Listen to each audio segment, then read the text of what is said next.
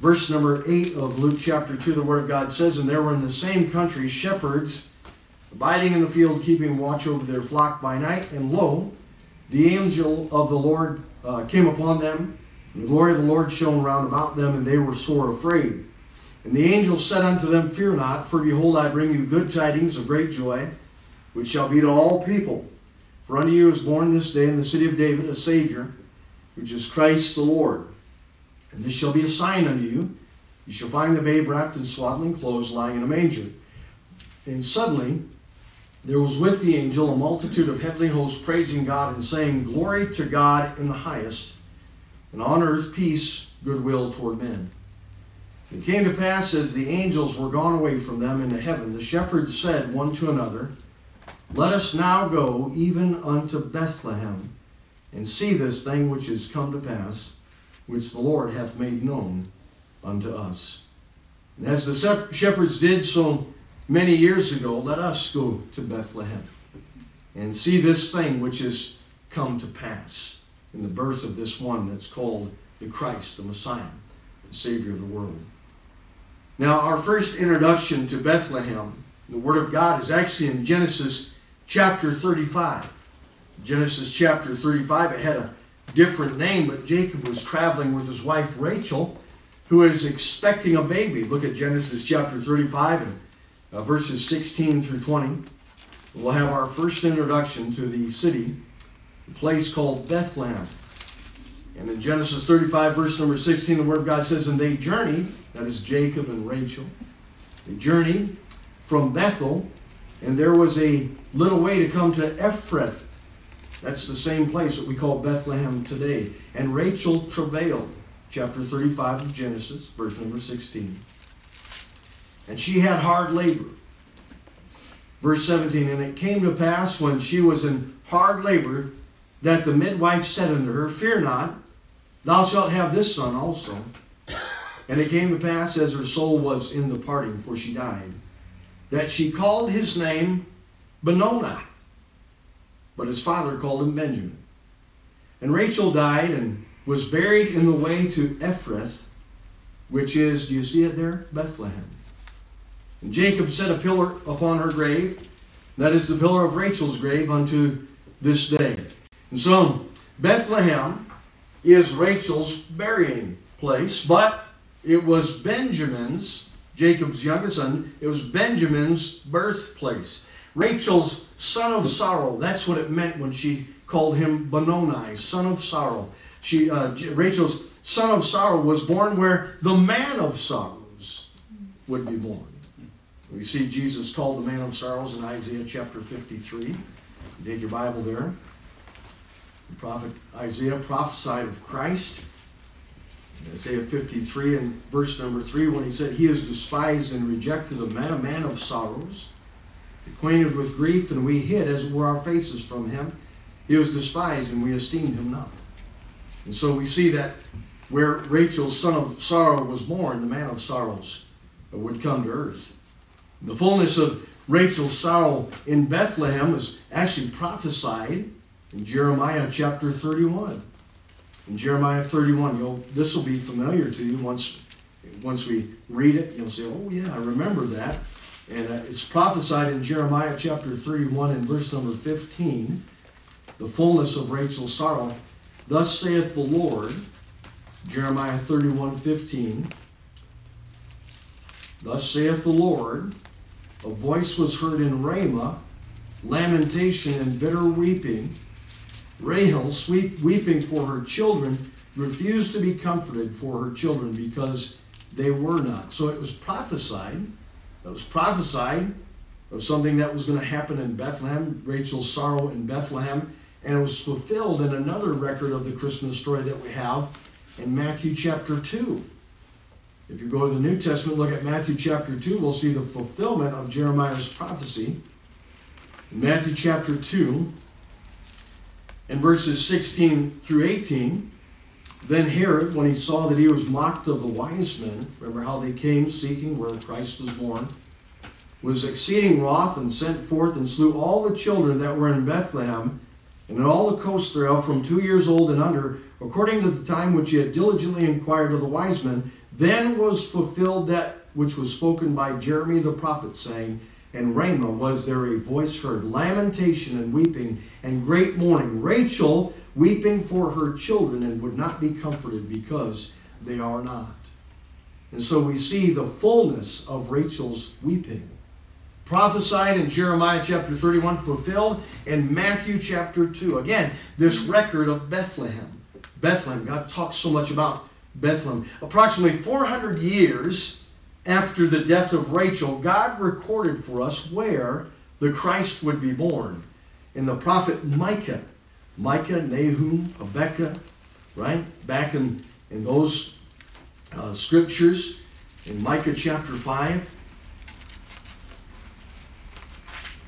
Micah chapter 5 and verse number 2. 400 years after, this is 400 years now, after the death of Rachel that we just read about in Genesis 35. God records for us where the Christ child should be born. But thou, Bethlehem Ephratah, though thou be little amongst the thousands of Judah, yet out of thee shall be, he come forth unto me that is to be ruler in Israel, whose goings forth have been from old, from everlasting. Now I want you to understand Christ was not born in Bethlehem. Christ arrived in Bethlehem. Christ is eternal. You see, he came as a man to, in Bethlehem. He was born as a man in Bethlehem. We have to remember that Christ is the eternal Son of God, co equal in existence, co equal in power, co equal in authority, co equal in every other way. So much so that Christ, the Bible tells us, thought it not robbery to make himself equal with God. And so we see there that 400 years after Rachel's death, God recorded for us where he would be born. Now, if we were to talk a little bit more about this prophecy, before Micah's prophecy, a long time, hundreds of years before Micah's prophecy, we are introduced to two women. One of them was named Naomi, and the other one was named Ruth. Now, when we're introduced to Naomi and Ruth, uh, they're going back to, guess where? Bethlehem. That was Naomi's hometown, and uh, there had been a famine in the land, and Naomi had moved to Moab with her husband and her two sons. Now, the Word of God does not indicate exactly when, but when they were in Moab, Elimelech, Naomi's husband, died.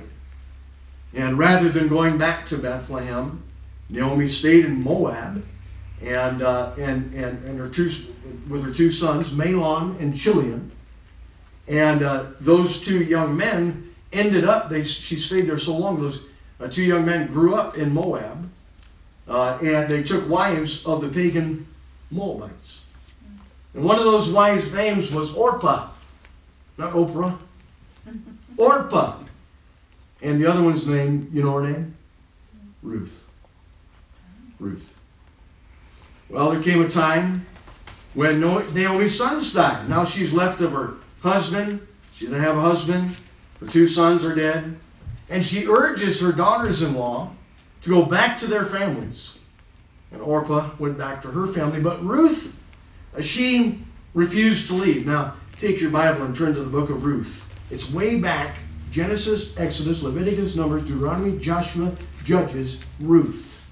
Way back in the beginning. And we're going to see what Ruth had to say to Naomi when she urged her to go back to her family. In verse number 16 of Ruth chapter 1.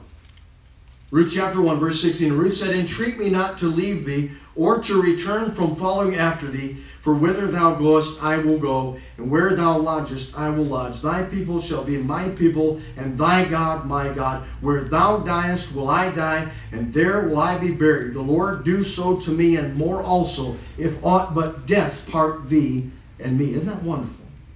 This pagan woman who trusted in the God of Naomi.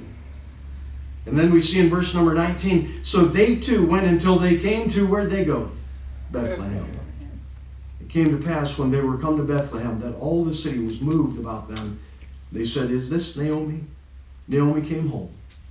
And all the city was moved by her story and Ruth's faithfulness, I'm sure.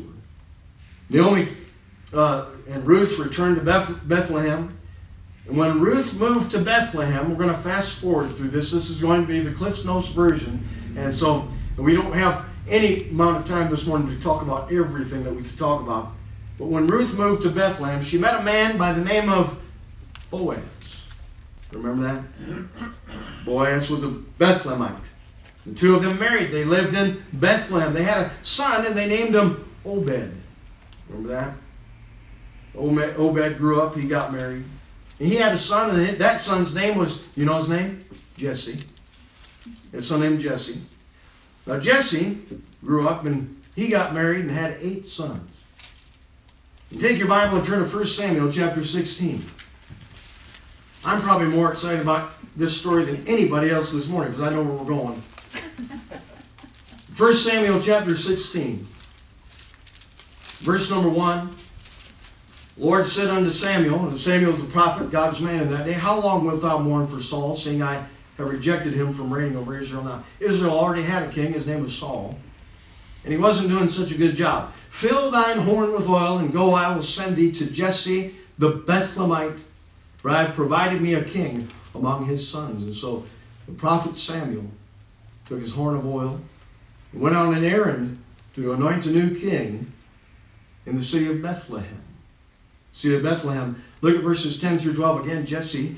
Now he's with Jesse, the son of Obed, right? And again, Jesse made seven of his sons to pass before Samuel. And Samuel said unto Jesse, The Lord has not chosen these. And Samuel said unto Jesse, Are here all thy children? And he said, Well, there remaineth yet the youngest, and behold, he keepeth the sheep. And Samuel said unto Jesse, Send and fetch him, for we will not sit down till he come hither. And he sent and brought him in. Now he, this eighth son of Jesse, was ruddy and with all of a beautiful countenance goodly to look on, to look to. The Lord said, Arise, anoint him, for this is he. Then Samuel took the horn of oil and anointed him in the midst of the brethren. The Spirit of the Lord came upon David from that day forward. So Samuel rose up and went to Ramah. And so there we see this wonderful story.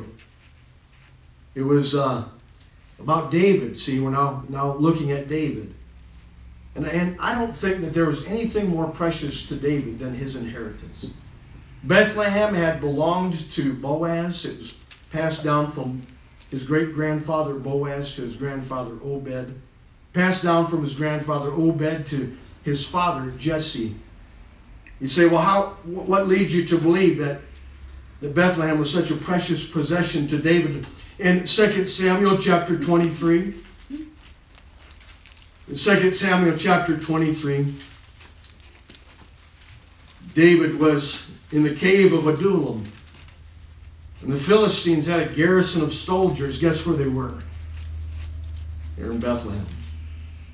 In 2 Samuel chapter 23, now, now of all the things that David could have wished for, look at what he wishes for. In 2 Samuel 23, verse 13, and the three of the 30 chief went down and David uh, came to David the harvest time, the cave of Adullam, and the troop of the Philistines pitched in the valley of Rephaim. David was then in and hold, and the garrison of Philistines was then in Bethlehem. And David longed and said, Oh, that one would give me drink of the water of the well of where? Bethlehem, Bethlehem which is by the gate. And some of David's mighty men risked their lives to bring back David water from the well was at the gate of Bethlehem.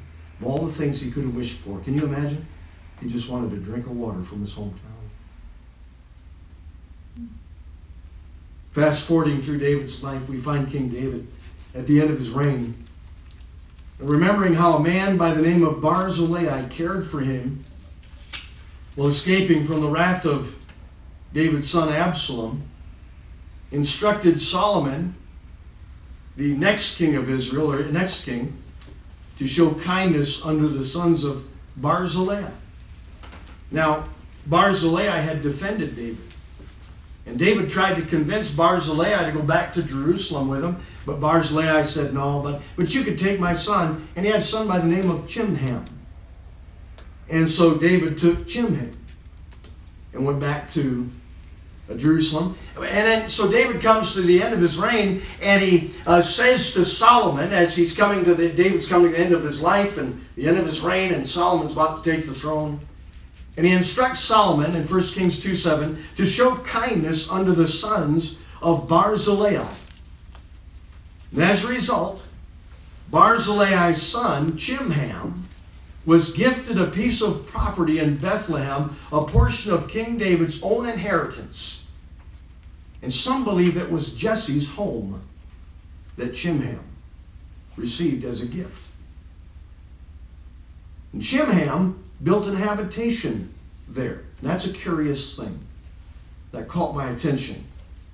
This one who was not in the family of David was given a piece of David's own inheritance. That inheritance that he loved, the thing that he uh, probably cherished more than anything else in this world.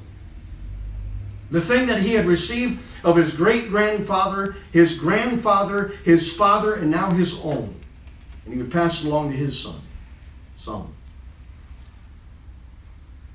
And some believe that this man Chimham, the son of Barzillai, was given Jesse's home, David's father's home.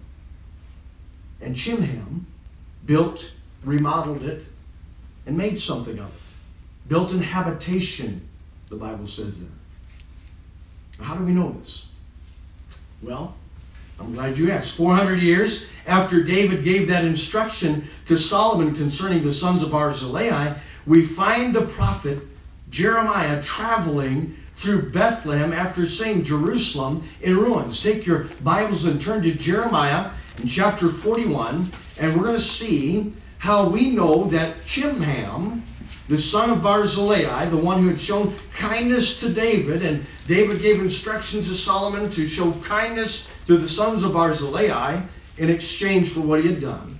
We see here that Chimham, the son of Barzillai, was given this, this property in Bethlehem and what he did with it. In, in, Jeremiah 41, verse number 17, the prophet's traveling. He's seen the city of Jerusalem in ruins. And it says in Jeremiah 40, 41, 17, and they departed and dwelt in the habitation of Chimham, which is by Bethlehem, to go enter into Egypt. That word habitation in Jeremiah 41 and verse number 17 comes from a Hebrew word which means a temporary residence. In other words, Chimham was given what many believe to be Jesse's house and the property that surrounded it, the stables and so forth. Many believe that's what Chimham was gifted as, as, a, as a result of his father showing kindness to David. And 400 years later, the prophet Jeremiah stays there and God shows us that, that Chimham had this place, this habitation, this temporary residence that he had built there, that he had uh, created there and made there. Today we call those temporary residences that it talks about there, Jeremiah 41, verse number 17, we call them hotels or motels, or in some cases, inns. As I have studied this, I've arrived at the opinion that the habitation of Chimham that we find in Jeremiah 41 and verse number 17 was likely the place where 600 years after Jeremiah the prophet had lodged there, a man and woman by the name of Mary and Joseph happened upon. And were given a place to stay in the stable because there was no room for them in the end. You might ask this morning, Pastor, what's your point? Hmm. Why did you take us through this 1,000 years of history to arrive at this place this morning? Here's the point. If we think that things in this world are out of control, then we're looking in the wrong place and need to lift up our eyes into the hills from whence cometh our help. Our view of God will determine how we view everything else. Let me show you this illustrated in Hebrews chapter 13. I don't want to lose the thought here that the direction we're going, but I want to show you this in Hebrews chapter 13 how that our view of God determines how we view everything else. In Hebrews chapter 13, there's a familiar passage which says, Let your conversation, verse number 5 of Hebrews 13, be without covetousness. In other words, let your lifestyle, let, uh, let the way that you live be without covetousness, and be content with such things as ye have. For he hath said, I will never leave thee nor forsake thee. And so we're being taught here to lift up our eyes get them on the right things. In hebrews chapter 13 and verse number 5 and, and, and to get our eyes off the things of this world and get them onto the simple truth uh, if nothing less than that we can say that god has told us i will never leave thee nor forsake thee. And then look at verse number 6 so the reason for it that we may boldly say the lord is my helper and i will not fear what man shall do unto me our view of God determines how we view everything else. Every detail of our life is under the sovereign hand of Almighty God. And what this story that we find of Bethlehem, these truths that we find concerning this little town called Bethlehem, one of the things that it teaches us is that God is always in control of all things. For a thousand years, God moved the pieces into place for a man and a woman to find a location in a stable that prophecy might be fulfilled because there was no room for them in the end. So, point number one God is always in control of all things. Always. Point number two, it's kind of akin to point number one, but all of history is God's story. Or we could say all of history is His story. All of history is dotted with change, but God has an eternal purpose in all of it. All of history is God's story. He is the author of it. All the pieces of history put together help to reveal God's story. And some might say, well, what about the tragedies? What about the bad things? What about the horrible things that go on in life? William Shakespeare wrote, Tragedy is comedy misunderstood. For we know that all things work together for good to them that love God, to them who are the called according to his purpose. What looks like tragedy now may just be a piece of the puzzle being put into place to bring God's expected ending to his story. The Bible talks about that as well in Jeremiah chapter 29 and verse number 11 the calculation of God and the carefulness of God. For I know, God said, the thoughts that I think toward you, saith the Lord, thoughts of peace, not of evil, to give you an expected end. It's his story. By the way, he gets to write the ending. And he has. And we win.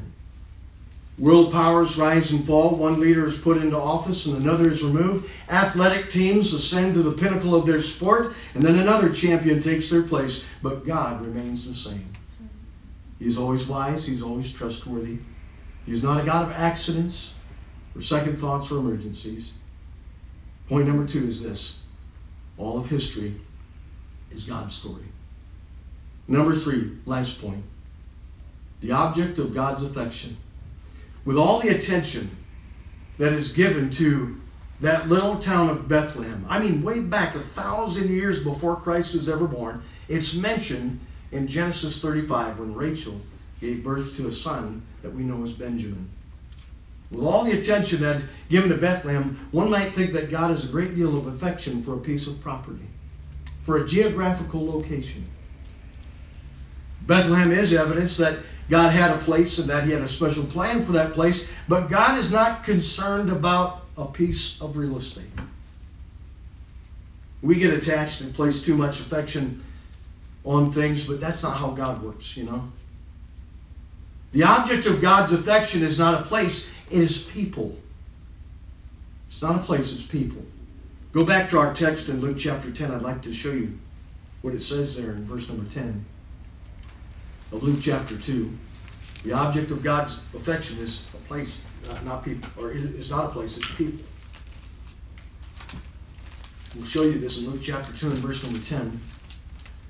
So what the angel said to the shepherds, Fear not, for behold, I bring you good tidings of great joy, which shall be to all people.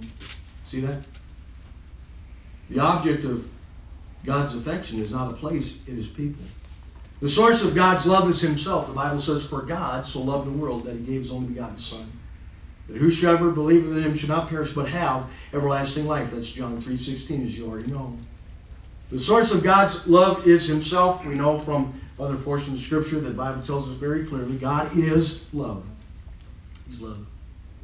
The sum of God's love is Christ. For God so loved the world that He gave. Who did He give? He gave Christ. So the source of God's love is Himself. The sum of God's love is Christ. But the scope of God's love is the world, people. For God so loved the what? The world. People. You and I, think about it, you and I this morning are the objects of God's love. God sent His Son for that reason. All of the significant things which could be observed about Bethlehem were for one purpose for God to come to earth in a man's body without ever ceasing to be God, and in that man's body live a sinless life, go to the cross, shed his blood, die, and rise again from the dead. That's what all of that was about. That's what Bethlehem was about. God wants everybody everywhere to have their relationship restored with Him by placing their faith in Christ alone. You see, uh, before Christ, we're all alienated from God. We're alienated by our sin. We're sinners by nature and by practice. We inherited a spiritual birth defect from our first parents, Adam and Eve. Spiritual deadness, spiritual stillbirth. And every one of us who comes into this world are alienated from God because of it. We see an example of this in Colossians chapter 1. Colossians chapter 1, Paul is writing to the church at Colossae, and he's talking about how this alienation and what Christ has done for us in Colossians chapter 1. And starting in verse number 19, for it pleased the Father that in him, Christ, should all fullness dwell. In other words, what Paul is writing here is Jesus is God in the flesh. And having made peace through the blood of his cross, by him to reconcile all things unto himself. By him, I say, whether they be things in earth or things in heaven. And you that were sometime alienated and enemies in your mind by wicked works, yet now hath he reconciled. Paul is writing to believers, and he's reminding them that there was a time when you were alienated from God, just like everybody else who comes into this world.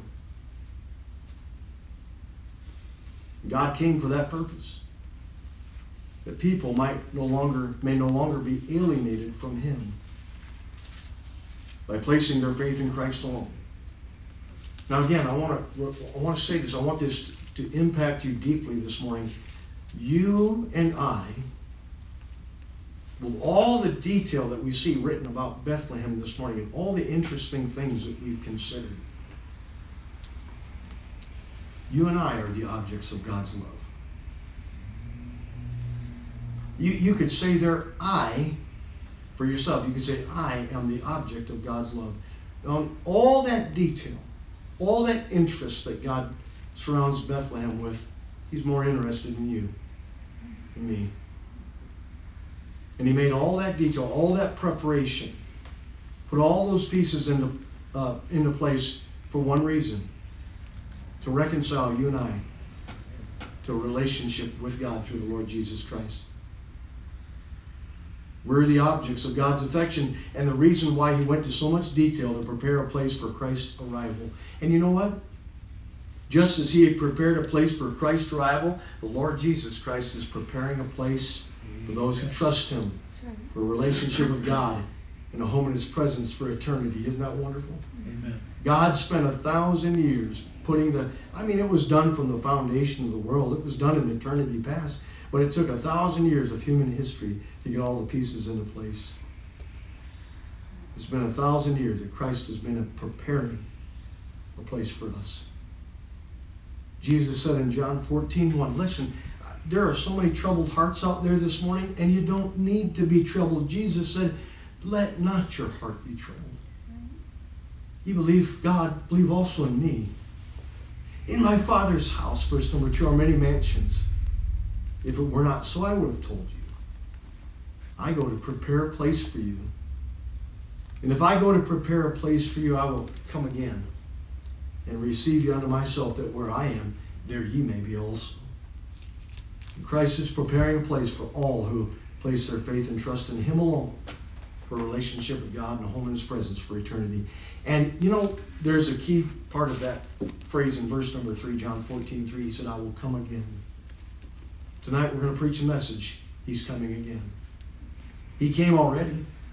He came as a, a babe in Bethlehem, but He's coming again. He's coming again to receive those whom He's prepared a place. It's wonderful, I think, to celebrate Christmas with loved ones and friends. I think we all enjoy it, but it's far greater uh, to, uh, to personally know the Lord Jesus Christ as your Savior. And so I'd ask the question do you know Christ as your personal Savior? Have you received Him by faith and accepted His payment for your sin? If not, why not do that today?